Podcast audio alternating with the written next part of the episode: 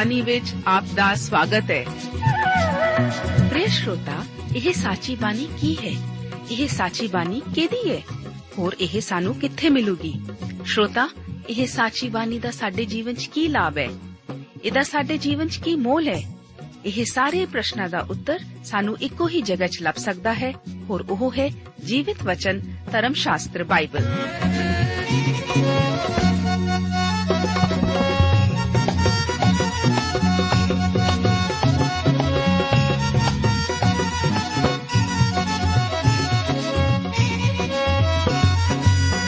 ਧਰਮ ਸ਼ਾਸਤਰ ਬਾਈਬਲ। ਉਹੀ ਜੀਵਿਤ ਵਚਨ ਦਾ ਅਸੀਂ ਇਸ ਕਾਰਜਕ੍ਰਮ ਵਿੱਚ ਅਧਿਐਨ ਕਰਾਂਗੇ।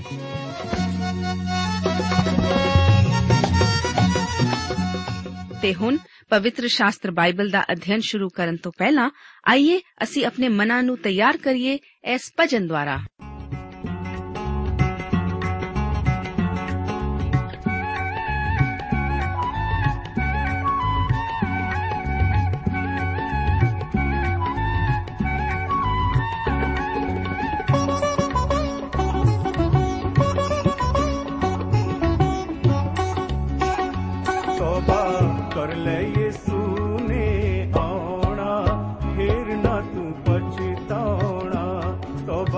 ਕਰ ਲੈ ਯਿਸੂ ਨੇ ਆਉਣਾ, ਫੇਰ ਨਾ ਤੂੰ ਪਛਤਾਉਣਾ।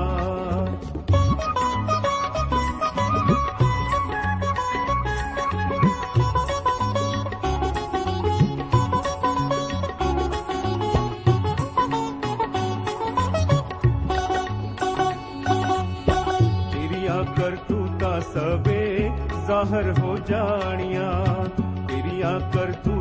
ਸਭੇ ਜ਼ਾਹਰ ਹੋ ਜਾਣੀਆਂ। ਜਿਹੜੀਆਂ ਤੂੰ ਪਾਪਾਂ ਵਿੱਚ ਮੌਜਾਂ ਸੀ ਮਾਰੀਆਂ। ਜਿਹੜੀਆਂ ਤੂੰ ਪਾਪਾਂ ਵਿੱਚ ਮੌਜਾਂ ਸੀ ਮਾਰੀਆਂ।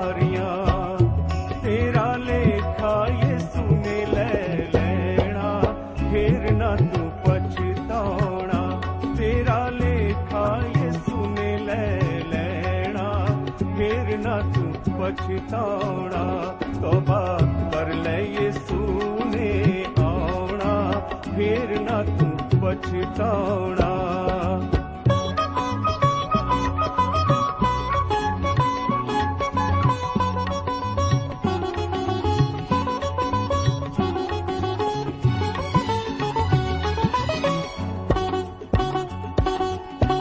ਇੱਕ ਦਿਨ ਜਲਾਲੀ ਸੁਰਗਾਂ ਤੋਂ ਆਵੇਗਾ। ਇੱਕ ਦਿਨ ਜਲਾਲੀ ਯਿਸੂ ਸੁਰਗਾਂ ਤੋਂ ਆਵੇਗਾ। ਆਪਣੇ ਮੁਕੱਦਸਾਂ ਨੂੰ ਨਾਲ ਲੈ ਜਾਵੇਗਾ। ਆਪਣੇ ਮੁਕੱਦਸਾਂ ਨੂੰ ਨਾਲ ਲੈ ਜਾਵੇਗਾ। ਕਰ ਲੈ ਤੋਬਾ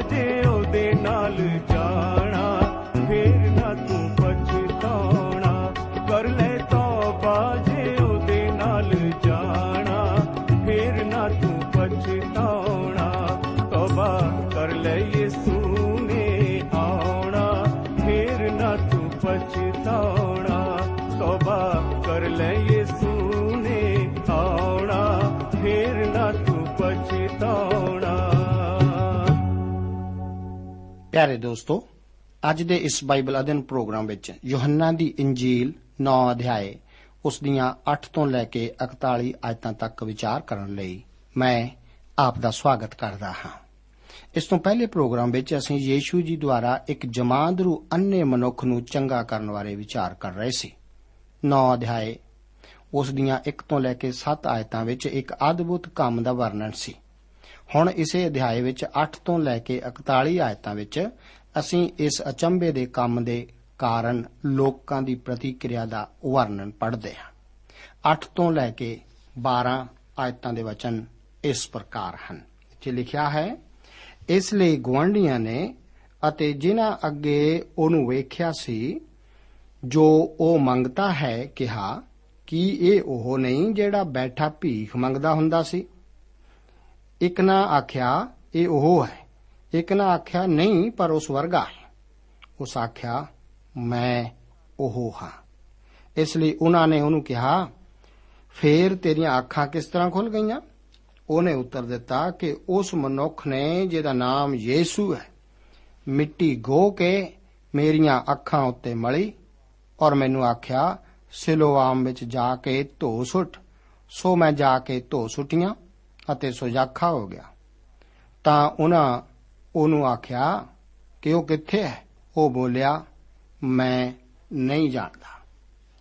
ਹੁਣ ਇਹ ਵਿਅਕਤੀ ਜੋ ਕਿ ਅੰਨਾ ਸੀ, ਬਦਲ ਚੁੱਕਾ ਹੈ। ਹੁਣ ਉਹ ਪਰਖ ਪਰਖ ਕੇ ਆਪਣੇ ਘਰ ਵੱਲ ਨਹੀਂ ਚੱਲਦਾ, ਬਲਕਿ ਹੁਣ ਤਾਂ ਉਹ ਦੇਖਦਾ ਹੋਇਆ ਚੱਲਿਆ ਜਾਂਦਾ ਹੈ। ਮੇਰਾ ਵਿਚਾਰ ਹੈ ਕਿ ਹੁਣ ਤਾਂ ਪਰਮੇਸ਼ਰ ਦੀ ਉਸਤਤ ਉਹ ਕਰ ਰਿਹਾ ਹੋਵੇਗਾ। ਉਸ ਦੇ ਚੰਗਾ ਹੋਣ ਬਾਰੇ ਵੱਖ-ਵੱਖ ਲੋਕਾਂ ਦੀ ਪ੍ਰਤੀਕਿਰਿਆ ਬਾਰੇ ਅਸੀਂ ਵਿਚਾਰ ਕਰਾਂਗੇ। ਸਭ ਤੋਂ ਪਹਿਲਾਂ ਉਸ ਦੇ ਗਵਾਂਢੀਆਂ ਦੀ ਪ੍ਰਤੀਕਿਰਿਆ ਹੀ ਇਹਨਾਂ ਆਇਤਾਂ ਵਿੱਚ ਦੱਸੀ ਗਈ ਹੈ। ਅਸੀਂ ਦੇਖਦੇ ਹਾਂ ਕਿ ਇਹ ਕਹਿੰਦੇ ਹੋਣਗੇ, ਦੇਖੋ ਉਹ ਅੰਨਾ ਮਨੁੱਖ। ਫਿਰ ਗਵਾਂਢੀ ਦੀ ਪਤਨੀ ਉਸ ਨੂੰ ਦੇਖ ਕੇ ਆਖਦੀ ਹੈ ਕਿ ਇਹ ਤਾਂ ਅੰਨਾ ਨਹੀਂ ਹੈ। ਇਸ ਤਰ੍ਹਾਂ ਇਹ ਮਨੁੱਖ ਆਪਣੇ ਗਵਾਂਢੀਆਂ ਨਾਲ ਹੁਣ ਆਪਣੀ ਵਾਕਫੀਅਤ ਖੁਦ ਕਰਵਾਉਂਦਾ ਹੈ। ਗਵਾਂਢੀ ਜਾਣਦੇ ਹਨ ਕਿ ਉਸ ਨਾਲ ਕੁਝ ਨਾ ਕੁਝ ਜ਼ਰੂਰ ਵਾਪਰਿਆ ਹੈ। ਮੇਰੇ ਦੋਸਤੋ, ਅਗਰ ਆਪ ਸੱਚਮੁੱਚ ਬਦਲ ਚੁੱਕੇ ਹੋ, ਜੇ ਆਪ ਦਾ ਅੰਨਾਪਣ ਹੁਣ ਦ੍ਰਿਸ਼ਟੀ ਵਿੱਚ ਬਦਲ ਗਿਆ ਹੈ, ਤਾਂ ਮੇਰਾ ਦ੍ਰਿੜ ਵਿਸ਼ਵਾਸ ਹੈ ਕਿ ਆਪ ਆਪਣੇ ਆਪ ਨੂੰ ਨਹੀਂ ਛਿਪਾ ਸਕਦੇ ਕਿ ਲੋਕਾਂ ਨੂੰ ਪਤਾ ਨਾ ਲੱਗੇ ਕਿ ਆਪ ਤਾਂ ਬਦਲ ਚੁੱਕੇ ਹੋ। ਜੇਕਰ ਆਪ ਦੇ ਬਦਲਣ ਦਾ ਕੋਈ ਸਬੂਤ ਲੋਕਾਂ ਨੂੰ ਨਹੀਂ ਦਿਖਾਈ ਦਿੰਦਾ, ਤਾਂ ਕੁਝ ਨਾ ਕੁਝ ਖਰਾਬੀ ਜ਼ਰੂਰ ਹੈ। ਮੈਨੂੰ ਇਸ ਵਿਅਕਤੀ ਦੀ ਗਵਾਹੀ ਬਹੁਤ ਪਸੰਦ ਹੈ। ਜੋ ਕੁਝ ਉਹ ਜਾਣਦਾ ਸੀ, ਉਹੀ ਉਸਨੇ ਦੱਸਿਆ। ਉਹ ਅੰਨਾ ਹੋਣ ਕਰਕੇ ਨਹੀਂ ਸੀ ਜਾਣਦਾ ਕਿ ਕੀ ਕੁਝ ਯੀਸ਼ੂ ਜੀ ਨੇ ਕੀਤਾ ਸੀ। ਉਸ ਨੂੰ ਤਾਂ ਸਿਰਫ ਇਹੀ ਪਤਾ ਸੀ ਕਿ ਉਸ ਨੇ ਮਹਿਸੂਸ ਕੀਤਾ, ਜਿਵੇਂ ਯੀਸ਼ੂ ਜੀ ਨੇ ਉਸ ਦੀਆਂ ਅੱਖਾਂ ਉੱਤੇ ਮਿੱਟੀ ਮਲੀ ਹੋਵੇ। ਸੱਚਮੁੱਚ ਮੁਕਤੀ ਇੱਕ ਬਹੁਤ ਹੀ ਸਧਾਰਨ ਗੱਲ ਹੈ। ਇਹ ਤਾਂ ਪ੍ਰਭੂ ਯੀਸ਼ੂ ਮਸੀਹ ਜੀ ਕੋਲ ਆ ਕੇ ਪਰਮੇਸ਼ਰ ਦੀ ਸਮਰੱਥਾ ਦਾ ਤਜਰਬਾ ਕਰਨਾ ਹੀ ਹੈ। ਇਸ ਵਿਅਕਤੀ ਨੇ ਤਾਂ ਯੀਸ਼ੂ ਜੀ ਨੂੰ ਦੇਖਿਆ ਵੀ ਨਹੀਂ ਸੀ। ਫਿਰ ਵੀ ਯੀਸ਼ੂ ਜੀ ਨੇ ਉਸ ਦੀਆਂ ਅੱਖਾਂ ਖੋਲ ਦਿੱਤੀਆਂ ਸਨ। ਮਹੱਤਵਪੂਰਨ ਗੱਲ, ਯੀਸ਼ੂ ਮਸੀਹ ਜੀ ਨੂੰ ਚੱਕਣਾ ਨਹੀਂ, ਬਲਕਿ ਉਸ ਵਿੱਚ ਵਿਸ਼ਵਾਸ ਕਰਨਾ ਹੈ। ਇਸ ਤੋਂ ਬਾਅਦ 13 ਤੋਂ ਲੈ ਕੇ 18 ਆਇਤਾਂ ਵਿੱਚ ਅਸੀਂ ਫਰੀਸੀਆਂ ਦੀ ਪ੍ਰਤੀਕਿਰਿਆ ਬਾਰੇ ਪੜ੍ਹਦੇ ਹਾਂ। ਵਚਨ ਵਿੱਚ ਲਿਖਿਆ ਹੈ ਉਹ ਉਸ ਨੂੰ ਜਿਹੜਾ ਅੱਗੇ ਅੰਨਾ ਸੀ, ਫਰੀਸੀਆਂ ਕੋਲ ਲਿਆਏ। ਔਰ ਜਿਸ ਦਿਨ ਯੀਸ਼ੂ ਨੇ ਮਿੱਟੀ ਗੋ ਕੇ ਉਸ ਦੀਆਂ ਅੱਖਾਂ ਖੋਲ ਦਿੱਤੀਆਂ, ਉਹ ਦਿਨ ਸਬਤ ਦਾ ਸੀ। ਤਾਂ ਫਰੀਸੀਆਂ ਨੇ ਫੇਰ ਉਸ ਤੋਂ ਪੁੱਛਿਆ, ਤੂੰ ਕਿੱਕਰ ਸੁਜਾਖਾ ਹੋ ਗਿਆ? ਉਹਨੇ ਉਹਨਾਂ ਨੂੰ ਕਿਹਾ ਕਿ ਉਹਨ ਮੇਰੀਆਂ ਅੱਖਾਂ ਤੇ ਗਿੱਲੀ ਮਿੱਟੀ ਲਾਈ ਅਤੇ ਮੈਂ ਧੋਤੀਆਂ ਔਰ ਹੁਣ ਵੇਖਦਾ ਹਾਂ। ਉਪਰੰਤ ਫਰੀਸੀਆਂ ਵਿੱਚੋਂ ਕਿੰਨਿਆਂ ਨੇ ਕਿਹਾ ਇਹ ਮਨੁੱਖ ਪਰਮੇਸ਼ਵਰ ਦੀ ਵੱਲੋਂ ਨਹੀਂ, ਜੋ ਸਬਤ ਦੇ ਦਿਨ ਨੂੰ ਨਹੀਂ ਮੰਨਦਾ। ਪਰ ਹੋਰ ਨਾ ਆਖਿਆ, ਪਾਪੀ ਮਨੁੱਖ ਇਹੋ ਜਿਹੇ ਨਿਸ਼ਾਨ ਕਿੱਕਰ ਵਿਖਾਲ ਸਕਦਾ ਹੈ? ਸੋ ਉਹਨਾਂ ਵਿੱਚ ਫੁੱਟ ਪੈ ਗਈ। ਉਹਨਾਂ ਉਸ ਅੰਨੇ ਨੂੰ ਫੇਰ ਆਖਿਆ ਕਿ ਉਹ ਨੇ ਜੋ ਤੇਰੀਆਂ ਅੱਖਾਂ ਖੋਲੀਆਂ, ਤੂੰ ਉਹਦੇ ਵਿਖੇ ਕੀ ਕਹਿੰਦਾ? ਉਹ ਬੋਲਿਆ, ਉਹ ਨਬੀ ਹੈ। ਪਰ ਯਹੂਦੀਆਂ ਨੇ ਇਹ ਗੱਲ ਸੱਤ ਨਾ ਮੰਨੀ, ਜੋ ਉਹ ਅੰਨਾ ਸੀ। ਅਤੇ ਸੁਜਾਖਾ ਹੋ ਗਿਆ ਜਿੰਨਾ ਚਿਰ ਉਸ ਸੁਜਾਖੇ ਹੋਏ ਹੋਏ ਦੇ ਮਾਪਿਆਂ ਨੂੰ ਨਾ ਸੱਦਿਆ। ਅਸੀਂ ਇੱਥੇ ਵੀ ਇਸ ਮਨੁੱਖ ਦੀ ਸਾਖੀ ਬਾਰੇ ਦੇਖਦੇ ਹਾਂ ਕਿ ਬਹੁਤ ਸਧਾਰਨ ਹੈ। ਆਪ ਸੋਚਦੇ ਹੋਵੋਗੇ ਕਿ ਇਹ ਫਰੀਸੀ ਇੱਕ ਅੰਨੇ ਮਨੁੱਖ ਨੂੰ ਦੇ ਦੇਖਣ ਕਰਕੇ ਹੁਣ ਬਹੁਤ ਖੁਸ਼ ਹੋਏ ਹੋਣਗੇ। ਜਾਂ ਫਿਰ ਉਹ ਜ਼ੋਰ-ਜ਼ੋਰ ਨਾਲ ਪਰਮੇਸ਼ਰ ਦੀ ਉਸਤਤ ਕਰ ਰਹੇ ਹੋਣਗੇ। ਪਰ ਉਹਨਾਂ ਨੂੰ ਤਾਂ ਹੁਣ ਸਮਝ ਨਹੀਂ ਸੀ ਆ ਰਹੀ ਕਿ ਇਸ ਮਨੁੱਖ ਨਾਲ ਉਹ ਕੀ ਕਰਨ ਜੋ ਕਿ ਜਮਾਂਦਰੂ ਅੰਨਾ ਸੀ। ਪਰ ਹੁਣ ਦੇਖਦਾ ਹੋਇਆ, ਤੁਰਦਾ ਫਿਰਦਾ ਸੀ। ਇਹ ਬਹੁਤ ਹੀ ਚਲਾਕ ਦੁਨਿਆਵੀ ਮਨੁੱਖ ਸਨ। ਉਹ ਤਾਂ ਯੂਨਾਨੀ ਦਾਰਸ਼ਨਿਕਾਂ ਵਰਗੇ ਹੀ ਸਨ ਜੋ ਕਿ ਇਸ ਖਾਸ ਬਿਉਂਤਵਦ ਵਿਧੀ ਨਾਲ ਦਲੀਲਾਂ ਕਰਨ ਲਈ ਪ੍ਰਸਿੱਧ ਸਨ। ਉਹਨਾਂ ਦੀ ਦਲੀਲਬਾਜ਼ੀ ਇਸ ਤਰ੍ਹਾਂ ਹੈ। ਸਾਰੇ ਲੋਕ ਜੋ ਪਰਮੇਸ਼ਰ ਵੱਲ ਚੁਣੇ ਹੋਏ ਹਨ, ਉਹ ਸਬਤ ਨੂੰ ਮੰਨਦੇ ਹਨ। ਪਰ ਯੀਸ਼ੂ ਸਬਤ ਨੂੰ ਮੰਨਦਾ। ਇਸ ਕਰਕੇ ਯੀਸ਼ੂ ਪਰਮੇਸ਼ਰ ਵੱਲੋਂ ਨਹੀਂ ਹੋ ਸਕਦਾ। ਦੂਸਰੇ ਉਹ ਦਲੀਲ ਦਿੰਦੇ ਹਨ ਕਿ ਜੇਕਰ ਕੋਈ ਪਰਮੇਸ਼ਰ ਵੱਲੋਂ ਹੋਵੇ, ਉਹੀ ਕਿਸੇ ਜਵਾਂਦਰੂ ਅੰਨੇ ਮਨੁੱਖ ਦੀਆਂ ਅੱਖਾਂ ਖੋਲ ਸਕਦਾ ਹੈ। ਕਿਉਂਕਿ ਯੀਸ਼ੂ ਨੇ ਅੰਨੇ ਦੀਆਂ ਅੱਖਾਂ ਖੋਲ ਦਿੱਤੀਆਂ, ਇਸ ਕਰਕੇ ਯੀਸ਼ੂ ਪਰਮੇਸ਼ਰ ਵੱਲੋਂ ਹੈ। ਬਦਕਿਸਮਤੀ ਨਾਲ ਇਹੋ ਜਿਹੀਆਂ ਵਿਰੋਧੀ ਵਿਚਾਰਧਾਰਾਵਾਂ ਹੀ ਅੱਜ ਕਲੀਸਿਆਵਾਂ ਵਿੱਚ ਵੀ ਪ੍ਰਚਲਿਤ ਹਨ। ਇਸ ਵਿੱਚ ਗੈਰ ਜ਼ਰੂਰੀ ਗੱਲਾਂ ਬਾਰੇ ਬਹਿਸ ਬਹੁਤ ਹੈ, ਜਦੋਂ ਕਿ ਜਗਤ ਬਾਹਰ ਮਰ ਰਿਹਾ ਹੈ। ਅਤੇ ਨਰਕ ਵੱਲ ਜਾ ਰਿਹਾ ਹੈ, ਕਿਉਂਕਿ ਉਹ ਖੁਸ਼ਖਬਰੀ ਤੋਂ ਅੰਨਾ ਤੇ ਅਣਜਾਣ ਹੈ। ਉਹੀ ਪੁਰਾਣੀਆਂ ਦਲੀਲਾਂ ਲੋਕ ਕਰਦੇ ਹਨ। ਉਹ ਸ਼ਬਦ ਨੂੰ ਨਹੀਂ ਮੰਨਦਾ। ਭਾਵ ਉਸ ਦਾ ਤਰੀਕਾ ਸਾਡੇ ਵਾਲਾ ਨਹੀਂ ਹੈ। ਆਪਣੀਆਂ ਦਲੀਲਾਂ ਵਿੱਚ ਉਹ ਪੁੱਛਦੇ ਹਨ ਕਿ ਇੱਕ ਪਾਪੀ ਮਨੁੱਖ ਇਹੋ ਜਿਹੇ ਅਚੰਭੇ ਦੇ ਕੰਮ ਕਿਵੇਂ ਕਰ ਸਕਦਾ ਹੈ। ਇਸੇ ਦੁਆਰਾ ਅੰਨੇ ਦੇ ਵਿਚਾਰਾਂ ਦਾ ਵਿਕਾਸ ਹੋਇਆ ਸੀ ਕਿ ਜੇਕਰ ਇੱਕ ਪਾਪੀ ਅਜਿਹਾ ਨਹੀਂ ਕਰ ਸਕਦਾ, ਫਿਰ ਵੀ ਉਹ ਤਾਂ ਉਸੇ ਕਰਕੇ ਹੁਣ ਦੇਖ ਸਕਦਾ ਹੈ। ਫਿਰ ਤਾਂ ਉਹ ਜ਼ਰੂਰ ਹੀ ਇੱਕ ਨਬੀ ਹੋਵੇਗਾ। ਉਹ ਜ਼ਰੂਰ ਪਰਮੇਸ਼ਰ ਵੱਲੋਂ ਹੀ ਹੈ। ਪਰ ਯਹੂਦੀਆਂ ਨੇ ਇਹ ਗੱਲ ਸੱਤ ਨਾ ਮੰਨੀ। ਜਦੋਂ ਲੋਕ ਵਿਸ਼ਵਾਸ ਨਾ ਕਰਨਾ ਚਾਹਣ, ਤਾਂ ਕਿੰਨੇ ਹੈਰਾਨਕੁਨ ਤਰੀਕਿਆਂ ਨਾਲ ਸਚਾਈ ਤੋਂ ਮੂੰਹ ਮੋੜਨ ਲਈ ਬਹਾਨੇ ਕਰਦੇ ਹਨ। ਕਿਉਂਕਿ ਇਹ ਇਸ ਮਨੁੱਖ ਦੀ ਸਾਖੀ ਨਹੀਂ ਮੰਨਦੇ, ਇਸ ਕਰਕੇ ਉਹ ਉਸ ਦੇ ਮਾਪਿਆਂ ਨੂੰ ਸੱਦ ਘੱਲਦੇ ਹਨ। 19 ਤੋਂ ਲੈ ਕੇ 34 ਆਇਤਾਂ ਵਿੱਚ ਅਸੀਂ ਉਸ ਦੇ ਮਾਪਿਆਂ ਦੀ ਪ੍ਰਤੀਕਿਰਿਆ ਬਾਰੇ ਪੜ੍ਹਦੇ ਹਾਂ। ਵਚਨ ਵਿੱਚ ਲਿਖਿਆ ਹੈ, ਅਤੇ ਇਹ ਕਹਿ ਕੇ ਉਹਨਾਂ ਤੋਂ ਨਾ ਪੁੱਛਿਆ ਕਿ ਇਹ ਤੁਹਾਡਾ ਪੁੱਤਰ ਹੈ? ਜਿਹਨੂੰ ਤੁਸੀਂ ਆਖਦੇ ਹੋ ਭਈ ਉਹ ਅੰਨਾ ਜੰਮਿਆ ਸੀ, ਫਿਰ ਹੁਣ ਉਹ ਕਿੱਕਰ ਵੇਖਦਾ ਹੈ। ਉਹਦੇ ਮਾਪਿਆਂ ਨੇ ਉੱਤਰ ਦਿੱਤਾ, ਅਸੀਂ ਜਾਣਦੇ ਹਾਂ ਜੋ ਇਹ ਸਾਡਾ ਪੁੱਤਰ ਹੈ। ਅਤੇ ਇਹ ਵੀ ਕਿ ਉਹ ਅੰਨਾ ਜੰਮਿਆ ਸੀ। ਪਰ ਸਾਨੂੰ ਪਤਾ ਨਹੀਂ ਜੋ ਉਹ ਹੁਣ ਕਿੱਕੋਂ ਵੇਖਦਾ ਹੈ ਅਤੇ ਇਹ ਵੀ ਨਹੀਂ ਸਾਨੂੰ ਪਤਾ ਹੈ ਭਈ ਕਿਹਨੇ ਉਹਦੀਆਂ ਅੱਖਾਂ ਖੋਲੀਆਂ।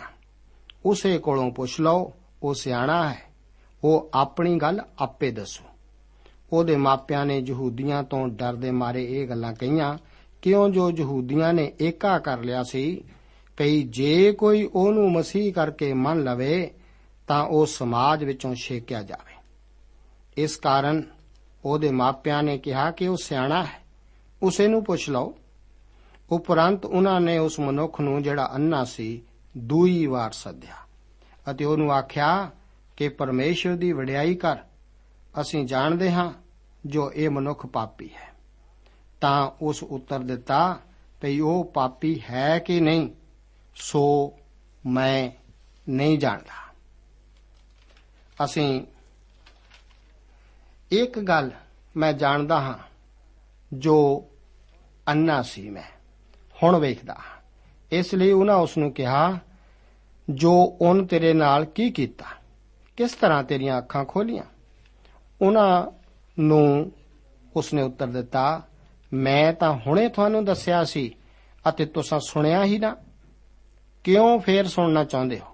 ਭਲਾ ਤੁਸੀਂ ਵੀ ਉਹਦੇ ਚੇਲੇ ਹੋਣਾ ਚਾਹੁੰਦੇ ਹੋ, ਤਾਂ ਉਹਨਾਂ ਉਸ ਨੂੰ ਗਾਲਾਂ ਕੱਢ ਕੇ ਆਖਿਆ, ਉਹਦਾ ਚੇਲਾ ਤੂੰ ਹੀ ਹੈ, ਪਰ ਅਸੀਂ ਮੂਸਾ ਦੇ ਚੇਲੇ ਹਾਂਗੇ ਅਸੀਂ ਜਾਣਦੇ ਹਾਂ ਜੋ ਪਰਮੇਸ਼ਵਰ ਨੇ ਮੂਸਾ ਦੇ ਨਾਲ ਗੱਲਾਂ ਕੀਤੀਆਂ ਹਨ, ਪਰ ਇਹਨੂੰ ਨਹੀਂ ਜਾਣਦੇ ਭਈ ਕਿੱਥੋਂ ਹੈ। ਉਸ ਮਨੁੱਖ ਨੇ ਉਹਨਾਂ ਨੂੰ ਉੱਤਰ ਦਿੱਤਾ, ਇਹੋ ਤਾਂ ਅਚਰਜ ਦੀ ਗੱਲ ਹੈ ਜੋ ਤੁਸੀਂ ਨਹੀਂ ਜਾਣਦੇ ਭਈ ਉਹ ਕਿੱਥੋਂ ਹੈ, ਅਤੇ ਉਸ ਨੇ ਮੇਰੀਆਂ ਅੱਖਾਂ ਖੋਲ ਦਿੱਤੀਆਂ। ਅਸੀਂ ਤਾਂ ਜਾਣਦੇ ਹਾਂਗੇ ਜੋ ਪਰਮੇਸ਼ਰ ਪਾਪੀਆਂ ਦੀ ਨਹੀਂ ਸੁਣਦਾ। ਪਰ ਜੇ ਕੋਈ ਪਰਮੇਸ਼ਰ ਦਾ ਭਗਤ ਹੋਵੇ ਅਤੇ ਉਹਦੀ ਮਰਜ਼ੀ ਉੱਤੇ ਚੱਲੇ, ਤਾਂ ਉਹਦੀ ਸੁਣਦਾ ਹੈ। ਜਗਤ ਦੇ ਮੁੱਢੋਂ ਇਹ ਕਦੇ ਨਹੀਂ ਸੁਣਿਆ ਗਿਆ ਜੋ ਕਿਨੇ ਜਮਾਂਦਰੂ ਅੰਨੇ ਦੀਆਂ ਅੱਖਾਂ ਖੋਲੀਆਂ ਹੋਣ। ਜੇ ਪਰਮੇਸ਼ਰ ਦੀ ਵੱਲੋਂ ਨਾ ਹੁੰਦਾ ਤਾਂ ਕੁਝ ਨਾ ਕਰ ਸਕਦਾ। ਉਹਨਾਂ ਨੇ ਉਸ ਨੂੰ ਉੱਤਰ ਦਿੱਤਾ, ਤੂੰ ਤਾਂ ਨਿਰਾ ਪੂਰਾ ਪਾਪਾਂ ਵਿੱਚ ਜੰਮਿਆ ਹੈ, ਫਿਰ ਸਾਨੂੰ ਸਿਖਾਦਾ ਆਉਂਦਾ ਹੈ? ਅਤੇ ਉਹਨਾਂ ਉਸ ਨੂੰ ਛੇਕ ਦਿੱਤਾ। ਇਹ ਧਾਰਮਿਕ ਆਗੂ ਕਿਸੇ ਇਹੋ ਜਿਹੇ ਵਿਅਕਤੀ ਦੀ ਭਾਲ ਕਰ ਰਹੇ ਸਨ ਜਿਸ ਉੱਤੇ ਉਹ ਇਹ ਥੋਪ ਸਕਣ ਅਤੇ ਇਸ ਜਮਾਂਦਰੂ ਮਨੁੱਖ ਦੇ ਜਮਾਂਦਰੂ ਅੰਨੇ ਮਨੁੱਖ ਦੇ ਮਾਪੇ ਇਸ ਤੋਂ ਬਚਣਾ ਚਾਹੁੰਦੇ ਸਨ। ਇਹ ਨੇਤਾ ਇਸ ਅਸਲੀਅਤ ਉੱਤੇ ਵਿਵਾਦ ਨਹੀਂ ਸੀ ਕਰਦੇ ਕਿ ਉਹ ਮਨੁੱਖ ਪਹਿਲਾਂ ਅੰਨਾ ਸੀ ਅਤੇ ਹੁਣ ਵੇਖ ਸਕਦਾ ਸੀ। ਇਹ ਤਾਂ ਜਿਆਦੇ ਪੜ੍ਹੇ ਲਿਖੇ ਸੰਸਥਾਵਾਂ ਵਿੱਚ ਪੜਾਉਣ ਵਾਲੇ ਹੀ ਹਨ ਜੋ ਕਿ ਯੀਸ਼ੂ ਜੀ ਦੁਆਰਾ ਕੀਤੇ ਅਦਭੁਤ ਕੰਮਾਂ ਤੋਂ ਇਨਕਾਰ ਕਰਦੇ ਹਨ। ਜੋ ਲੋਕ ਉੱਥੇ ਹਾਜ਼ਰ ਸਨ, ਉਹਨਾਂ ਨੇ ਬਿਲਕੁਲ ਇਨਕਾਰ ਨਹੀਂ ਸੀ ਕੀਤਾ ਕਿ ਕੋਈ ਅਦਭੁਤ ਕੰਮ ਵਾਪਰ ਚੁੱਕਾ ਹੈ। ਉਹਦੇ ਮਾਪੇ ਵੀ ਇਸ ਬਾਰੇ ਜਾਣਦੇ ਸਨ, ਪਰ ਇਹ ਕਿਵੇਂ ਹੋਇਆ, ਇਸ ਬਾਰੇ ਉਹ ਸਮਝਾਉਣ ਵਿੱਚ ਅਸਮਰਥ ਸਨ। ਉਹ ਕੱਢੇ ਜਾਣਾ ਨਹੀਂ ਸੀ ਪਸੰਦ ਕਰਦੇ ਅਤੇ ਨਾ ਹੀ ਇਸ ਤਰ੍ਹਾਂ ਦੀ ਮੁਸੀਬਤ ਮੁੱਲ ਲੈਣੀ ਚਾਹੁੰਦੇ ਸਨ। ਕਿਉਂਕਿ ਧਾਰਮਿਕ ਆਗੂ ਇਸ ਅਚੰਭੇ ਦੇ ਕੰਮ ਤੋਂ ਇਨਕਾਰ ਨਹੀਂ ਸੀ ਕਰ ਸਕਦੇ, ਇਸ ਕਰਕੇ ਉਹ ਇਸ ਤੋਂ ਮਿਲਣ ਵਾਲੀ ਮਹਿਮਾ ਤੋਂ ਪ੍ਰਭੂ ਯੀਸ਼ੂ ਮਸੀਹ ਨੂੰ ਵਾਂਝਿਆ ਰੱਖਣਾ ਚਾਹੁੰਦੇ ਸਨ। ਹੁਣ ਯਹੂਦੀ ਆਪਣੀ ਪਹਿਲੀ ਦਲੀਲ ਦੁਬਾਰਾ ਦਿੰਦੇ ਹਨ। ਉਹ ਆਖਦੇ ਹਨ ਕਿ ਇਹ ਮਨੁੱਖ ਤਾਂ ਇੱਕ ਪਾਪੀ ਹੈ, ਕਿਉਂਕਿ ਇਹਨੇ ਸਬਤ ਨੂੰ ਤੋੜਿਆ ਹੈ। ਇਸ ਕਰਕੇ ਇਸ ਮਨੁੱਖ ਪ੍ਰਭੂ ਯੀਸ਼ੂ ਦੀ ਮਹਿਮਾ ਨਾ ਕਰੋ। ਇਸ ਕਰਕੇ ਸਿਰਫ ਪਰਮੇਸ਼ਵਰ ਦੀ ਹੀ ਮਹਿਮਾ ਕਰੋ। ਦੋਸਤੋ, ਦੇਖੋ। ਦੇਖਣ ਨੂੰ ਵਿਚਾਰ ਕਿੰਨਾ ਨੇਕ ਅਤੇ ਮਨ ਭਾਉ ਜਾਪਦਾ ਹੈ। ਇਹ ਜਮਾਂਦਰੂ ਅੰਨੇ ਮਨੁੱਖ ਨੇ ਅਜੇ ਪ੍ਰਭੂ ਯੀਸ਼ੂ ਮਸੀਹ ਜੀ ਨੂੰ ਨਹੀਂ ਦੇਖਿਆ। ਇਸ ਦੂਸਰੀ ਵਾਰ ਵੀ ਇਸ ਦੀ ਗਵਾਹੀ ਸੁਣਨ ਯੋਗ ਹੈ। ਉਹ ਆਖਦਾ ਹੈ ਕਿ ਇੱਕ ਗੱਲ ਮੈਂ ਜਾਣਦਾ ਹਾਂ ਕਿ ਮੈਂ ਜੋ ਅੰਨਾ ਸੀ ਹੁਣ ਵੇਖਦਾ ਹਾਂ। ਇਹੋ ਹੀ ਗਵਾਹੀ ਹਰ ਪਾਪੀ ਦੀ ਹੈ। ਜੋ ਕਿ ਬਚਾਇਆ ਜਾ ਚੁੱਕਾ ਹੈ ਕਿ ਇੱਕ ਸਮੇਂ ਮੈਂ ਆਤਮਿਕ ਹਨੇਰੇ ਵਿੱਚ ਸੀ, ਪਰ ਹੁਣ ਮੈਂ ਆਤਮਿਕ ਚਾਨਣ ਵਿੱਚ ਹਾਂ। ਇੱਕ ਸਮੇਂ ਮੈਂ ਮਸੀਹ ਨੂੰ ਨਹੀਂ ਸੀ ਜਾਣਦਾ ਹਾਂ, ਪਰ ਹੁਣ ਮੈਂ ਉਸ ਨੂੰ ਆਪਣੇ ਮੁਕਤੀ ਦਾਤਾ ਵਜੋਂ ਜਾਣਦਾ ਹਾਂ।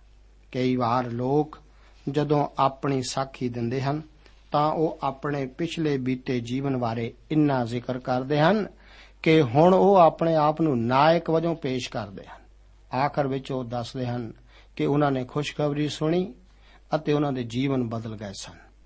ਜੋ ਲੋਕ ਇਹੋ ਜਿਹੀਆਂ ਗਵਾਹੀਆਂ ਸੁਣ ਕੇ ਘਰ ਵਾਪਸ ਜਾਂਦੇ ਹਨ, ਉਹ ਇਹਨਾਂ ਲੋਕਾਂ ਦਾ ਹੀ ਬਿਆਨ ਇੰਨਾ ਜ਼ਿਆਦਾ ਕਰਨ ਲੱਗਦੇ ਹਨ ਕਿ ਉਹ ਮਸੀਹ ਨੂੰ ਬਿਆਨ ਕਰਨਾ ਹੀ ਭੁੱਲ ਜਾਂਦੇ ਹਨ। ਦੋਸਤ, ਜੋ ਕਿਸੇ ਵੀ ਸਾਖੀ ਦਾ ਮਹੱਤਵਪੂਰਨ ਭਾਗ ਸੁਣਨਾ ਮੈਂ ਪਸੰਦ ਕਰਦਾ ਹਾਂ, ਉਹ ਤਾਂ ਇਹੋ ਹੀ ਹੈ ਕਿ ਇੱਕ ਸਮੇਂ ਮੈਂ ਅੰਨਾ ਸੀ, ਪਰ ਹੁਣ ਵੇਖ ਸਕਦਾ ਹਾਂ। ਫਰੀਸੀ ਇਸ ਦੇ ਵਿਰੁੱਧ ਸਿਰ ਤੋੜ ਕੋਸ਼ਿਸ਼ ਕਰ ਰਹੇ ਸਨ ਕਿ ਉਹਨਾਂ ਦੇ ਹੱਥ ਕੁਝ ਲੱਗੇ, ਜਿਸ ਨਾਲ ਉਹ ਇਸ ਅਚੰਭੇ ਦੇ ਕੰਮ ਨੂੰ ਜੋ ਕਿ ਕੀਤਾ ਜਾ ਚੁੱਕਾ ਸੀ, ਉਸ ਦੀ ਦਿਮਾਗੀ ਸੂਝ-ਬੂਝ ਨਾਲ ਵਿਆਖਿਆ ਕਰ ਸਕਣ। ਪਰ ਉਹ ਅਜਿਹਾ ਆਸਾਨੀ ਨਾਲ ਨਹੀਂ ਕਰ ਸਕਦੇ, ਕਿਉਂਕਿ ਉਹ ਮਨੁੱਖ ਠੀਕ ਉਹਨਾਂ ਦੇ ਵਿਚਕਾਰ ਖੜਾ ਹੈ ਅਤੇ ਹੁਣ ਉਹ ਖੁਦ ਦੇਖ ਸਕਦਾ ਹੈ। ਜੋ ਮਨੁੱਖ ਪਹਿਲਾਂ ਅੰਨਾ ਸੀ, ਉਹ ਹੁਣ ਇਹ ਸਮਝਣ ਲੱਗ ਪਿਆ ਹੈ ਕਿ ਇਹ ਫਰੀਸੀ ਕੀ ਕਰ ਰਹੇ ਹਨ? ਇਸ ਕਰਕੇ ਉਹ ਉਹਨਾਂ ਨਾਲ ਜ਼ਰਾ ਸਖਤਾਈ ਨਾਲ ਪੇਸ਼ ਆਉਂਦਾ ਹੈ। ਉਹ ਆਖਦਾ ਹੈ, ਭਲਾ ਤੁਸੀਂ ਵੀ ਉਹਦੇ ਚੇਲੇ ਹੋਣਾ ਚਾਹੁੰਦੇ ਹੋ? ਉਹ ਇੱਕ ਹੋਰ ਰੋਚਕ ਬਿਆਨ ਕਰਦਾ ਹੈ, ਕਿਉਂ ਫੇਰ ਸੁਣਨਾ ਚਾਹੁੰਦੇ ਹੋ? ਇਹ ਫਰੀਸੀ ਜਗਤ ਦੇ ਚਾਨਣ ਨੂੰ ਨਾ ਦੇਖ ਸਕਣ ਲਈ ਅੰਨੇ ਹੀ ਨਹੀਂ, ਉਹ ਤਾਂ ਬੋਲੇ ਵੀ ਹਨ ਅਤੇ ਇਸੇ ਕਰਕੇ ਉਹ ਸੁਣ ਵੀ ਨਹੀਂ ਸਕਦੇ। ਇਹ ਧਾਰਮਿਕ ਆਗੂ ਉਸ ਨੂੰ ਤਾੜਦੇ ਹਨ। ਗੌਰ ਕਰੋ ਕਿ ਜਦੋਂ ਉਹਨਾਂ ਨੂੰ ਆਪਣਾ ਚਾਹਿਆ ਉੱਤਰ ਨਹੀਂ ਮਿਲਦਾ, ਤਾਂ ਉਹ ਉਸ ਦਾ ਮਖੌਲ ਉਡਾਉਂਦੇ ਹਨ। ਉਹ ਹੌਲੀ-ਹੌਲੀ ਇੱਕ ਚੰਗੇ ਕੀਤੇ ਗਏ ਜਮਾਂਦਰੂ ਅੰਨੇ ਮਨੁੱਖ ਨੂੰ ਇਸ ਦਲੀਲ ਵਿੱਚ ਪਾਉਂਦੇ ਹਨ ਕਿ ਉਹ ਜਾਣੇ ਕਿ ਕੋਈ ਪਰਮੇਸ਼ਰ ਵੱਲੋਂ ਭੇਜਿਆ ਗਿਆ ਮਨੁੱਖ ਹੀ ਇਹੋ ਜਿਹਾ ਅਚੰਭਾ ਕਰ ਸਕਦਾ ਹੈ। ਇਸ ਵਿੱਚ ਕੋਈ ਸ਼ੱਕ ਨਹੀਂ ਸੀ ਕਿ ਉਹ ਮਨੁੱਖ ਚੰਗਾ ਕੀਤਾ ਜਾ ਚੁੱਕਾ ਸੀ। ਇਸ ਕਰਕੇ ਜ਼ਰੂਰੀ ਹੀ ਇਹ ਮਨੁੱਖ ਪਰਮੇਸ਼ਰ ਵੱਲੋਂ ਹੀ ਸੀ। ਯਾਦ ਰੱਖੋ ਕਿ ਅਜੇ ਵੀ ਉਸਨੇ ਯੀਸ਼ੂ ਨੂੰ ਨਹੀਂ ਸੀ ਵੇਖਿਆ। ਇਹਨਾਂ ਧਾਰਮਿਕ ਆਗੂਆਂ ਕੋਲ ਕੋਈ ਉੱਤਰ ਨਹੀਂ ਸੀ। ਉਹ ਨਾ ਕੋਈ ਦਲੀਲ ਦੇ ਸਕਦੇ ਹਨ ਅਤੇ ਨਾ ਹੀ ਇਸ ਦੀ ਕੋਈ ਤਸੱਲੀ ਬਖਸ਼ ਵਿਆਖਿਆ। ਅਸਲੀਅਤਾਂ ਉਹਨਾਂ ਦੇ ਵਿਰੁੱਧ ਅਤੇ ਗੁੰਝਲਦਾਰ ਹਨ। ਉਹ ਕੀ ਕਰਦੇ ਹਨ? ਉਹ ਮਨੁੱਖ ਨੂੰ ਛੇਕ ਦਿੰਦੇ ਹਨ। ਇਸ ਤਰ੍ਹਾਂ ਛੇਕੇ ਜਾਣ ਦੁਆਰਾ ਉਹ ਮੰਦਰ ਤੋਂ ਅੱਡ ਕੀਤਾ ਗਿਆ ਸੀ। ਫਿਰ ਉਸ ਨੂੰ ਕਾਰੋਬਾਰ ਤੋਂ ਵੀ ਅੱਡ ਕਰਦਾ ਸੀ। ਇਹ ਉਸ ਕਰੀਬ-ਕਰੀਬ ਇੱਕ ਕੋੜੀ ਦੀ ਤਰ੍ਹਾਂ ਦੂਸਰੇ ਲੋਕਾਂ ਤੋਂ ਇਸ ਨੂੰ ਦੂਰ ਕਰਦਾ ਸੀ। ਉਹ ਪੂਰੀ ਤਰ੍ਹਾਂ ਹਰ ਸਮਾਜਿਕ ਅਤੇ ਧਾਰਮਿਕ ਗਤੀਵਿਧੀ ਤੋਂ ਅੱਡ ਕੀਤਾ ਗਿਆ ਹੈ। ਅੱਗੇ ਅਸੀਂ ਵੇਖਦੇ ਹਾਂ ਕਿ 31 ਤੋਂ ਲੈ ਕੇ 41 ਆਇਤਾਂ ਵਿੱਚ ਇਸ ਅੰਨੇ ਮਨੁੱਖ ਦੇ ਯੀਸ਼ੂ ਨਾਲ ਮਿਲਣ ਦਾ ਜ਼ਿਕਰ ਇਸ ਤਰ੍ਹਾਂ ਅਸੀਂ ਪੜ੍ਹਦੇ ਹਾਂ। ਯੀਸ਼ੂ ਨੇ ਸੁਣਿਆ, ਜੋ ਉਹਨਾਂ ਉਹਨੂੰ ਛੇਕ ਦਿੱਤਾ ਅਤੇ ਉਹਨੂੰ ਲੱਭ ਕੇ ਆਖਿਆ, ਕੀ ਤੂੰ ਪਰਮੇਸ਼ਵਰ ਦੇ ਪੁੱਤਰ ਉਤੇ ਨੇਚਾ ਕਰਦਾ ਹੈ? ਉਹਨੇ ਉੱਤਰ ਦਿੱਤਾ, ਪ੍ਰਭੂ ਜੀ, ਉਹ ਕੌਣ ਹੈ ਜੋ ਮੈਂ ਉਸ ਉਤੇ ਨੇਚਾ ਕਰਾਂ? ਯੀਸ਼ੂ ਨੇ ਉਹਨੂੰ ਆਖਿਆ, ਤੈਂ ਉਸ ਨੂੰ ਵੇਖਿਆ ਵੀ ਹੈ ਅਤੇ ਨਾਲੇ ਉਹ ਜੋ ਤੇਰੇ ਸੰਗ ਗੱਲਾਂ ਕਰਦਾ ਹੈ, ਸੋਈ ਹੈ। ਤਾਂ ਉਹ ਬੋਲਿਆ, ਪ੍ਰਭੂ ਜੀ, ਮੈਂ ਨੇਚਾ ਕਰਦਾ ਹਾਂ। ਅਤੇ ਉਸ ਨੂੰ ਮੱਥਾ ਟੇਕਿਆ। ਯੀਸ਼ੂ ਨੇ ਆਖਿਆ, ਮੈਂ ਨਿਆਂ ਲਈ ਇਸ ਜਗਤ ਵਿੱਚ ਆਇਆ। ਪਈ ਜਿਹੜੇ ਨਹੀਂ ਵੇਖਦੇ ਹਨ, ਉਹ ਵੇਖਣ। ਅਤੇ ਜਿਹੜੇ ਵੇਖਦੇ ਹਨ, ਉਹ ਅੰਨੇ ਹੋ ਜਾਣ। ਫਰੀਸੀਆਂ ਵਿੱਚੋਂ ਉਹਨਾਂ ਨੇ ਜੋ ਉਸ ਦੇ ਨਾਲ ਸਨ ਇਹ ਗੱਲਾਂ ਸੁਣੀਆਂ ਅਤੇ ਉਸ ਨੂੰ ਆਖਿਆ, ਭਲਾ ਅਸੀਂ ਵੀ ਅੰਨੇ ਹਾਂ? ਯੀਸ਼ੂ ਨੇ ਉਹਨਾਂ ਨੂੰ ਆਖਿਆ, ਜੇ ਤੁਸੀਂ ਅੰਨੇ ਹੁੰਦੇ, ਤਾਂ ਤੁਹਾਡਾ ਪਾਪ ਨਾ ਹੁੰਦਾ। ਪਰ ਹੁਣ ਜੋ ਤੁਸੀਂ ਆਖਦੇ ਹੋ, ਭਈ ਅਸੀਂ ਵੇਖਦੇ ਹਾਂ, ਇਸ ਲਈ ਤੁਹਾਡਾ ਪਾਪ ਬਣਿਆ ਰਹਿੰਦਾ ਹੈ। ਹੁਣ ਪ੍ਰਭੂ ਯੀਸ਼ੂ ਜੀ ਆ ਬੋੜਦੇ ਹਨ। ਇਹ ਮਨੁੱਖ ਯੀਸ਼ੂ ਦਾ ਪੱਖ ਲੈਂਦਾ ਹੈ। ਉਹ ਆਪਣੀ ਦਲੀਲ ਵਿੱਚ ਜੇਤੂ ਸਿੱਧ ਹੁੰਦਾ ਹੈ, ਪਰ ਫਿਰ ਵੀ ਇਹਨਾਂ ਧਾਰਮਿਕ ਆਗੂਆਂ ਦੁਆਰਾ ਛੇਕਿਆ ਗਿਆ ਹੈ। ਇਹ ਬਹੁਤ ਹੀ ਅਚੰਭੇ ਵਾਲੀ ਗੱਲ ਹੈ ਕਿ ਪ੍ਰਭੂ ਯੀਸ਼ੂ ਜੀ ਹੁਣ ਉਹਦੇ ਕੋਲ ਆਉਂਦੇ ਹਨ। ਮੇਰੇ ਦੋਸਤ, ਮਨੁੱਖ ਨੂੰ ਪਾਲਣ ਵਾਲਾ ਹਮੇਸ਼ਾ ਯੀਸ਼ੂ ਹੀ ਹੁੰਦਾ ਹੈ। ਪ੍ਰਭੂ ਯੀਸ਼ੂ ਜੀ ਨੇ ਇਸ ਮਨੁੱਖ ਨੂੰ ਲਗਾਤਾਰ ਤਿਆਰ ਕੀਤਾ ਹੈ। ਹੁਣ ਜ਼ਰੂਰੀ ਹੈ ਕਿ ਇਹ ਮਨੁੱਖ ਪਰਮੇਸ਼ਵਰ ਦੇ ਪੁੱਤਰ ਵਿੱਚ ਵਿਸ਼ਵਾਸ ਕਰੇ। ਪ੍ਰਭੂ ਯੀਸ਼ੂ ਇਸ ਮਨੁੱਖ ਕੋਲ ਆ ਕੇ ਇੱਕ ਅਹਿਮ ਸਵਾਲ ਕਰਦੇ ਹਨ। ਉਹ ਆਖਦੇ ਹਨ, ਕਿ ਤੂੰ ਪਰਮੇਸ਼ਵਰ ਦੇ ਪੁੱਤਰ ਉਤੇ ਨੇਚਾ ਕਰਦਾ ਹੈ? ਜਿਨ੍ਹਾਂ ਜਿਨ੍ਹਾਂ ਅਨੁਭਵਾਂ ਵਿੱਚੋਂ ਉਹ ਗੁਜ਼ਰਿਆ ਹੈ, ਉਹਨਾਂ ਦੁਆਰਾ ਉਸ ਦਾ ਵਿਸ਼ਵਾਸ ਦ੍ਰਿੜ ਕੀਤਾ ਗਿਆ ਹੈ ਅਤੇ ਉਸ ਦੀ ਸੋਚ ਵੀ ਪੱਧਰੀ ਕੀਤੀ ਗਈ ਹੈ। ਪ੍ਰਭੂ ਯੀਸ਼ੂ ਜੀ ਜਾਣਦੇ ਹਨ ਕਿ ਹੁਣ ਉਹ ਇਸ ਆਖਰੀ ਕਦਮ ਚੁੱਕਣ ਲਈ ਤਿਆਰ ਹੈ। ਇਹ ਮਨੁੱਖ ਬਹੁਤ ਹੀ ਖੁੱਲੇ ਮਿਜਾਜ਼ ਵਾਲਾ, ਇਮਾਨਦਾਰ ਅਤੇ ਸੱਚਾ ਹੈ। ਉਹ ਪੁੱਛਦਾ ਹੈ ਕਿ ਪਰਮੇਸ਼ਵਰ ਦਾ ਪੁੱਤਰ ਕੌਣ ਹੈ ਤਾਂ ਕਿ ਉਹ ਵਿਸ਼ਵਾਸ ਕਰ ਸਕੇ। ਆਪ ਇਸ ਮਨੁੱਖ ਦੀ ਤੀਬਰ ਇੱਛਾ ਬਾਰੇ ਜਾਣ ਸਕਦੇ ਹੋ। ਉਹ ਹੋਰ ਅੱਗੇ ਵਧਣ ਦੀ ਖਾਹਿਸ਼ ਰੱਖਦਾ ਹੈ। ਉਹ ਉਸ ਬਾਰੇ ਜਾਣਨਾ ਚਾਹੁੰਦਾ ਹੈ। ਯੀਸ਼ੂ ਜੀ ਪਿਆਰੇ, ਪਿਆਰ ਭਰੇ ਲਹਿਜੇ ਵਿੱਚ ਉਸ ਨੂੰ ਆਖਦੇ ਹਨ ਕਿ ਤੈਂ ਉਸ ਨੂੰ ਵੇਖਿਆ ਵੀ ਹੈ ਅਤੇ ਨਾਲੇ ਉਹ ਜੋ ਤੇਰੇ ਸੰਗ ਗੱਲਾਂ ਕਰਦਾ ਹੈ, ਸੋਈ ਹੈ। ਹੁਣ ਉਹ ਮਨੁੱਖ ਉਸ ਉੱਤੇ ਵਿਸ਼ਵਾਸ ਕਰਦਾ ਹੈ। ਅਤੇ ਉਸ ਨੂੰ ਡੰਡਾਉਤ ਕਰਦਾ ਹੈ। ਸਾਰੇ ਪਰਮੇਸ਼ਵਰ ਦੇ ਵਚਨ ਵਿੱਚ ਵਿਸ਼ਵਾਸ ਦੀ ਇਹ ਇੱਕ ਸੁੰਦਰ ਘਟਨਾ ਹੈ। ਪ੍ਰਭੂ ਯੀਸ਼ੂ ਜੀ ਇਸ ਮਨੁੱਖ ਦੀ ਕਦਮ ਦਰ ਕਦਮ ਅਗਵਾਈ ਕਰਕੇ ਉਸ ਨੂੰ ਆਪਣੇ ਚਰਨਾਂ ਵਿੱਚ ਲੈ ਆਉਂਦੇ ਹਨ, ਜਿੱਥੇ ਕਿ ਉਸਨੇ ਕਿਹਾ ਕਿ ਪ੍ਰਭੂ, ਮੈਂ ਵਿਸ਼ਵਾਸ ਕਰਦਾ ਹਾਂ ਅਤੇ ਉਸਨੇ ਪ੍ਰਭੂ ਨੂੰ ਡੰਡਾਉਤ ਵੀ ਕੀਤੀ। ਹਰ ਪਾਪੀ ਨੂੰ ਇਹੋ ਹੀ ਕਦਮ ਲੈਣੇ ਪੈਂਦੇ ਹਨ। ਸਭ ਤੋਂ ਪਹਿਲਾਂ ਅਸੀਂ ਅੰਨੇ ਹੀ ਹੁੰਦੇ ਹਾਂ। ਅਸੀਂ ਖੋਏ ਹੋਏ ਪਾਪੀ ਹੁੰਦੇ ਹੋਏ ਆਪਣੀ ਗਵਾਚੇ ਹੋਣ ਦੀ ਹਾਲਤ ਨੂੰ ਵੀ ਨਹੀਂ ਦੇਖ ਸਕਦੇ। ਫਿਰ ਮਸੀਹ ਕੋਲ ਜਦੋਂ ਅਸੀਂ ਆਉਂਦੇ ਹਾਂ, ਤਾਂ ਉਹ ਸਾਨੂੰ ਪ੍ਰਕਾਸ਼ ਦਿੰਦਾ ਹੈ। ਸਾਡੀਆਂ ਅੱਖਾਂ ਖੁੱਲ ਜਾਂਦੀਆਂ ਹਨ ਅਤੇ ਅਸੀਂ ਦੇਖਣ ਲੱਗਦੇ ਹਾਂ ਕਿ ਉਹ ਕੌਣ ਹੈ। ਅਤੇ ਉਸ ਨੇ ਸਾਡੇ ਲਈ ਕੀ ਕੀਤਾ ਹੈ? ਅਸੀਂ ਆਖਣ ਲੱਗਦੇ ਹਾਂ, ਮੈਂ ਅੰਨਾ ਸੀ ਅਤੇ ਹੁਣ ਵੇਖਦਾ ਹਾਂ। ਫਿਰ ਸਵਾਲ ਪੈਦਾ ਹੁੰਦਾ ਹੈ ਕਿ ਕੀ ਆਪ ਉਸ ਉੱਤੇ ਵਿਸ਼ਵਾਸ ਕਰੋਗੇ? ਇਸ ਮਨੁੱਖ ਵਾਲਾ ਉੱਤਰ ਆਪ ਵੀ ਦੇ ਸਕਦੇ ਹੋ। ਪ੍ਰਭੂ, ਮੈਂ ਵਿਸ਼ਵਾਸ ਕਰਦਾ ਫਿਰ ਆਪ ਉਸ ਅੱਗੇ ਨਿਉ ਕੇ ਡੰਡਾਉਤ ਕਰੋਗੇ। ਅੱਗੇ ਯੀਸ਼ੂ ਜੀ ਆਖਦੇ ਹਨ ਕਿ ਕੁਝ ਜਿਸਮਾਨੀ ਅੱਖਾਂ ਨਾਲ ਜਿਸਮਾਨੀ ਨਜ਼ਰ ਹੀ ਰੱਖਦੇ ਹਨ, ਪਰ ਉਹ ਰੂਹਾਨੀ ਤੌਰ ਤੇ ਅੰਨੇ ਹਨ। ਜੇਕਰ ਕੋਈ ਮਨੁੱਖ ਮੰਨ ਲਵੇ ਕਿ ਉਹ ਅੰਨਾ ਹੈ ਅਤੇ ਯੀਸ਼ੂ ਕੋਲ ਇੱਕ ਅੰਨੇ ਦੀ ਤਰ੍ਹਾਂ ਹੀ ਆਵੇ, ਤਾਂ ਯੀਸ਼ੂ ਜੀ ਉਸ ਨੂੰ ਰੂਹਾਨੀ, ਅੰਦਰੂਨੀ ਦ੍ਰਿਸ਼ਟੀ ਦਿੰਦੇ ਹਨ। ਬਾਈਬਲ ਧਰਮ ਸ਼ਾਸਤਰ ਦੇ ਵਚਨ ਹਨ ਕਿ ਪ੍ਰਾਣਕ ਮਨੁੱਖ ਪਰਮੇਸ਼ਵਰ ਦੇ ਆਤਮਾ ਦੀਆਂ ਗੱਲਾਂ ਨੂੰ ਕਬੂਲ ਨਹੀਂ ਕਰਦਾ। ਕਿਉਂ ਜੋ ਉਹ ਉਸ ਦੇ ਲੇਖੇ ਮੂਰਖਤਾਈ ਹਨ ਅਤੇ ਉਹ ਉਹਨਾਂ ਨੂੰ ਨਹੀਂ ਜਾਣ ਸਕਦਾ। ਇਸ ਲਈ ਜੋ ਆਤਮਿਕ ਰੀਤੀ ਨਾਲ ਉਹਨਾਂ ਦੀ ਜਾਂਚ ਕਰੀਦੀ ਹੈ। ਇਹਨਾਂ ਫਰੀਸੀਆਂ ਦੀਆਂ ਅੱਖਾਂ ਸਨ। ਉਹ ਸੋਚਦੇ ਸਨ ਕਿ ਉਹਨਾਂ ਨੂੰ ਦਿਸਦਾ ਹੈ। ਉਹ ਧਾਰਮਿਕ ਅਤੇ ਅਣਖੀਲੇ ਸਨ, ਪਰ ਫਿਰ ਵੀ ਅੰਨੇ ਸਨ। ਯੀਸ਼ੂ ਜੀ ਆਖਦੇ ਹਨ, ਜੇ ਤੇਰੇ ਅੰਦਰ ਦਾ ਚਾਨਣ ਹਨੇਰਾ ਹੋਵੇ, ਤਾਂ ਕਿੱਡਾ ਹਨੇਰਾ ਹੋਵੇਗਾ। ਇਹ ਵਚਨ ਯੀਸ਼ੂ ਜੀ ਮੱਤੀ ਦੀ ਇੰਜੀਲ 6 ਅਧਿਆਏ, ਉਸ ਦੀ 23 ਆਇਤ ਦੇ ਵਚਨਾਂ ਵਿੱਚ ਕਰਦੇ ਹਨ। ਇਹ ਅਧਿਆਏ ਅੰਨੇ ਮਨੁੱਖ ਦੁਆਰਾ ਆਰੰਭ ਹੋ ਕੇ ਧਾਰਮਿਕ ਆਗੂਆਂ ਨਾਲ ਸਮਾਪਤ ਹੁੰਦਾ ਹੈ, ਜਿਹੜੇ ਕਿ ਮਸੀਹ, ਚਾਨਣ ਅਤੇ ਪਰਮੇਸ਼ਵਰ ਦੇ ਪ੍ਰਕਾਸ਼ ਦੀ ਹਜ਼ੂਰੀ ਵਿੱਚ ਵੀ ਆਖ ਰਹੇ ਸਨ ਕਿ ਉਹਨਾਂ ਵਿੱਚ ਕੋਈ ਪਾਪ ਨਹੀਂ। ਅੱਜ ਵੀ ਨਾਸਤਿਕ ਲੋਕਾਂ ਦੀ ਇਹੋ ਹੀ ਦਸ਼ਾ ਹੈ। ਉਹ ਕਹਿੰਦੇ ਹਨ ਕਿ ਉਹਨਾਂ ਨੂੰ ਦਿਖਾਈ ਦਿੰਦਾ ਹੈ, ਪਰ ਉਹ ਅੰਨੇ ਹਨ।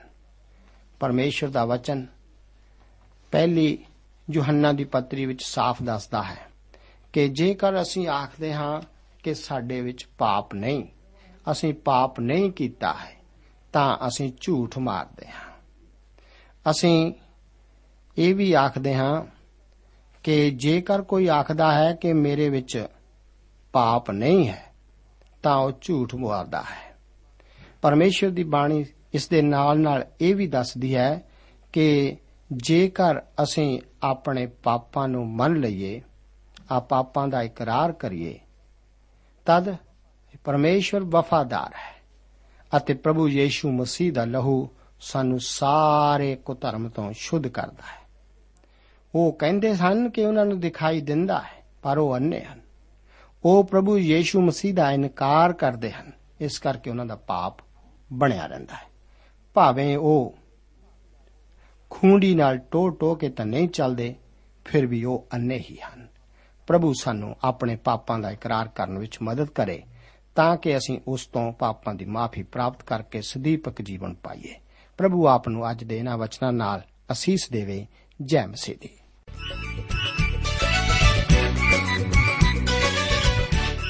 ਦੋਸਤੋ, ਸਾਨੂੰ ਉਮੀਦ ਹੈ ਕਿ ਇਹ ਕਾਰਜਕ੍ਰਮ ਤੁਹਾਨੂੰ ਪਸੰਦ ਆਇਆ ਹੋਵੇਗਾ ਤੇ ਇਹ ਕਾਰਜਕ੍ਰਮ ਸੁਣ ਕੇ ਤੁਹਾਨੂੰ ਬਰਕਤਾਂ ਮਿਲੀਆਂ ਹੋਣਗੀਆਂ।